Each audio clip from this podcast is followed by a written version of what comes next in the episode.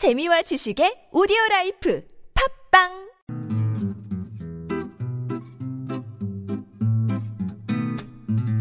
TBS 아나운서 팀과 한국어 천재가 함께하는 쉬운 말 바꾸기 운동. 경제 뉴스 기사에 자주 등장하는 외래어 중에 하나가 리콜입니다. 특히 자동차 관련 뉴스에 자주 등장하는데요. 최근에도 미국에서 엔진 부품 화재 위험으로 한국 자동차 제조사의 차량 330만 대를 리콜한다는 뉴스를 볼 수 있었습니다.